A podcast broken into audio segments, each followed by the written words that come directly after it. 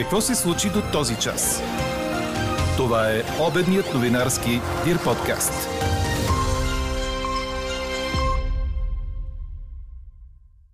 Декларацията на Продължаваме промяната влезе в парламентарната зала. Ще й дадат ли депутатите зелена светлина, предстои да разберем. Недостиг на лекарства има в цяла Европа. Киев не вярва на спирането на огъня по коледа. Намира го за тактически ход от страна на Москва. А днес ви питаме, да отпадне ли убийство по непредпазливост при тежки случаи на пътно-транспортни происшествия? Пишете ни на подкаст news.dir.bg. Говори Дирбеге.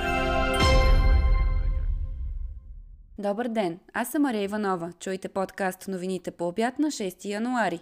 До края на деня облачността ще е незначителна. Ще остане ветровито с до умерен по поречето на Дунав силен вятър от северозапад. Температурите ще стигнат до 15 градуса, в София до 11. Такава е прогнозата за днес на синоптика ни Иво Никитов. И днес, като всяка година на богоявление в всички действащи храмове и манастири на Българската православна църква, се извършва така наречения Велик водосвет, при който се прави освещаване на водата. На много места в страната страната се спазва и традицията за мъжко ледено хоро. Имен ден празнуват над 133 000 българи. Честит празник! Без обсъждане депутатите отхвърлиха проекта на декларация, предложен от Продължаваме промяната за определяне на приоритетните национални цели и задачи пред 48-то Народно събрание и мерките необходими за тяхното постигане. Против бяха 84 депутати само 63 я подкрепиха, а 30 се въздържаха. Това според предварително заявеното от партията на Кирил Петков и Асен Василев означава, че следващата седмица предложеният за премьер Николай Ден Денков ще върне на президента празна папка. След гласуването академик Денков се обърна към депутатите. Благодаря ви, че се включихте в гласуването. Това, което искам да кажа е, че има два начина да се търси парламентарно мнозинство. Единият е да се обединим около общи цели и задачи. Другия е да раздадем постове и възможности за използване на публични ресурси. Ние решихме да използваме първия Оказа се, че голяма част от тази зала не е готова изобщо да влезе в тази дискусия. Дискусията какви са приоритетите на България през следващите години. Благодаря ви. Благодаря господин Денков. Заседанието на Народното събрание започна с блиц контрол, в който на въпроси на депутати отговориха вице-премьерите Лазар Лазаров, Христо Алексиев и Иван Демерджиев. Поради неотложни ангажименти отсъстват служебният премьер Галаб Донев и служебният вице-премьер Атанас Пеканов. Елза Тодорова проследи как протече блиц контролът. До момента България няма отговор от Русия, защо Христо Грозев е обявен за издирване, заяви от парламентарната трибуна служебният министр на вътрешните работи Иван Демерджиев. Той оточни, че е изпратено писмо до Руската федерация, с което се настоява да бъдат посочени причините, но отговорът все още се чака. Както знаете, вчера Грозев беше изслушан онлайн в парламентарната комисия за контрол над спецслужбите. Според него преследването му от Русия е, цитирам, атака срещу свободната журналистика извън Русия. Пред депутатите в комисията той каза и, че ще се чувства заплашен, ако се върне в България. Работата му по журналистически разследвания е показала, че има значителна инфилтрация на нови агенти на руските спецслужби в страната ни и за това смята, че има, цитирам, реална и много сериозна опасност за него. На въпроси на депутати отговори служебният министр на транспорта и съобщенията Христо Алексиев. Борислав Гоцанов от БСП за България поиска информация дали европейски средства са били раздавани неправомерно за заплати на служители в Националната компания Железопътна инфраструктура. Алексиев отрече да има такова, което било установено след направена проверка. Николай Дренчев от Възраждане пък попита за проблемите с безопасността в авиацията. Алексиев уточни, че в момента тече проверка от страна на Европейската комисия. По думите му обаче нещата не са в такава ситуация, че да бъде отнет лицензът на главна дирекция гражданска въздухоплавателна администрация. Той е разпоредил на директора на дирекцията да предприеме стъпки за подобряване на административния капацитет, както и да обяви на ново конкурс за дирекция летателни стандарти, където директор няма. Делян Добрев от ГЕРБ СДС поиска информация за това дали Лукойл или Таско вече са преместили дейността си в България и формират ли печалбите си в страната. От парламентарната трибуна Алексиев припомни, че Лукойл вече е превел авансово данък в размер на 900 милиона лева и че цел на служебното министерство е Лукойл да си плаща данъците у нас и от друга страна се предприемат всички мерки цените на горивата да продължат да вървят надолу. Служебният министр на труда и социалната политика Лазар Лазаров пък отговори на въпрос на БСП. Признава ли провала на служебното правителство в социалната политика? Категорично твърдя, че няма провал в социалната политика, каза Лазаров от парламентарната трибуна. Ако правите предизборната си кампания върху служебния кабинет, със сигурност резултатите, които ще постигнете, ще са незадоволителни, добави той. Стотици се включиха и тази година в традиционното мъжко хоро във водите на река Тунджа в Калофер. Богоявленският кръст бе хвърлен в реката след тържествена света литургия, отслужена в църквата Свети Архангел Михаил. Празника уважи министър-председателят Гълъб Донев, който участва в тържествата, посветени на 175-та годишнина от рождението на Христо Ботев.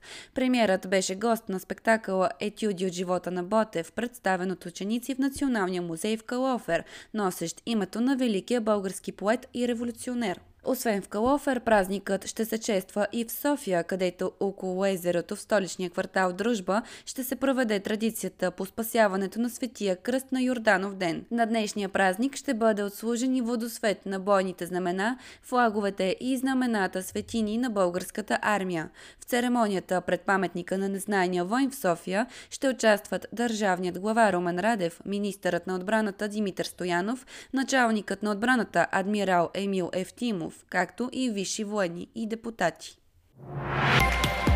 Какво още очакваме да се случи днес?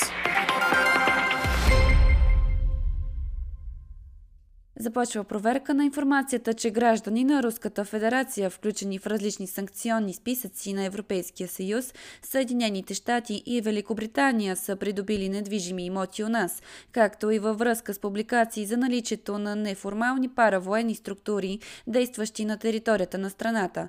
За тях има сведения, че се опитват да прокарват интереси против националната ни сигурност. Проверката е възложена на Държавна агенция национална сигурност, като след приключването има материалите ще бъдат докладвани в Софийската градска прокуратура, която да прецени дали да образува досъдебно производство.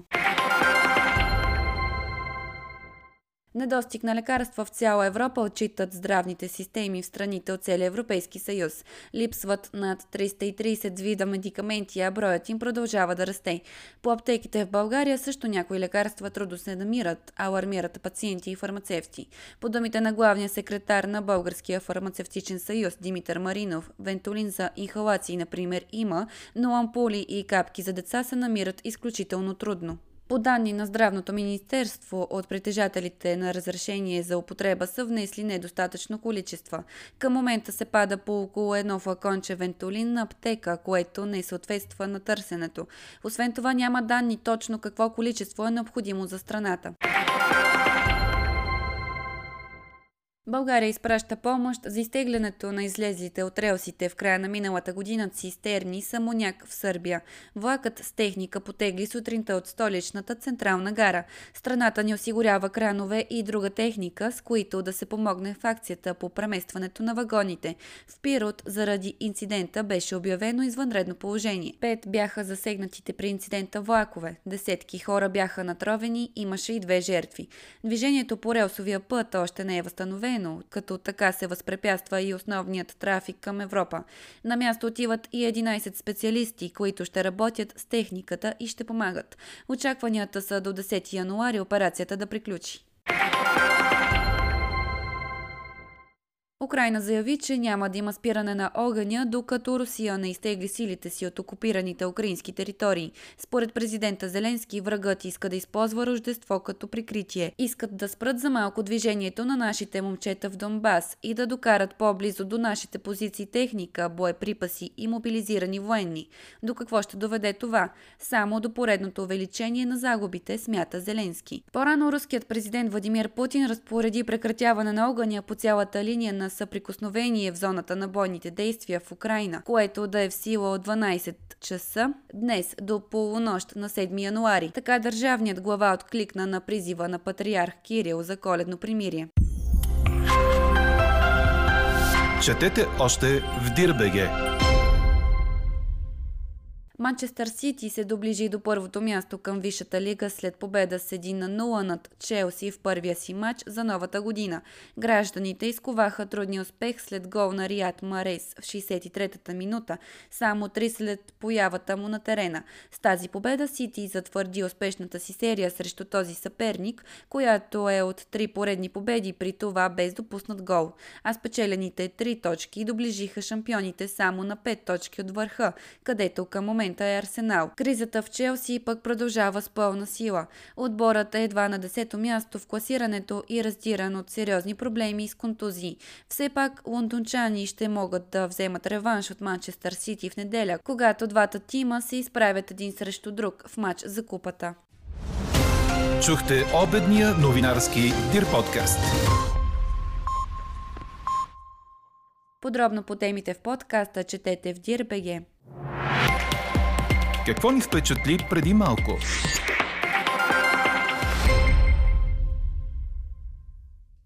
Индонезия премества столицата си от Джакарта в тропическите гори на остров Борнео, който е на повече от 1000 км разстояние от сегашната столица. Проектът трябва да стартира в края на мандата на президента Джоко Видодо през 2024 година. Новият административен център е сред буйна растителност с биоразнообразие и дом на най-старите тропически гори в света. Сред причините Индонезия да премества столицата си е, че мегаполисът потъва средно с около 6 см всяка година което го прави един от най-бързо потъващите градове на Земята. Друга причина за преместването на столицата, посочена от правителството, е смекчаване на последиците от бедствия.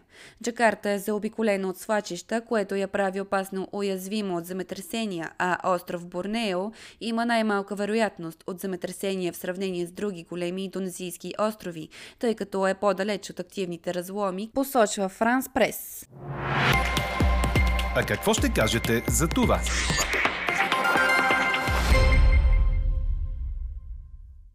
Войната по пътищата на страната не стихва и отнема живота на невинни хора. Случаите с загинали деца поради непредпазливост от страна на шофьорите зачестяват, а тежки присъди често липсват. Това е причината родители на деца, загинали при пътно-транспортни происшествия, да организират семинар в село Братаница, община Пазарджик, в която ще участват главният прокурор Иван Гешев, представители на Института по пътна безопасност и МВР, както и кметове на общини. Ето защо ви питаме да отпадне ли убийство по непредпазливост при тежки случаи на катастрофи. Гласувайте и коментирайте по темата в страницата на подкаста. Експертен коментар по темата очаквайте във вечерния новинарски подкаст точно в 18. Слушайте още, гледайте повече и четете всичко в Дирбеге.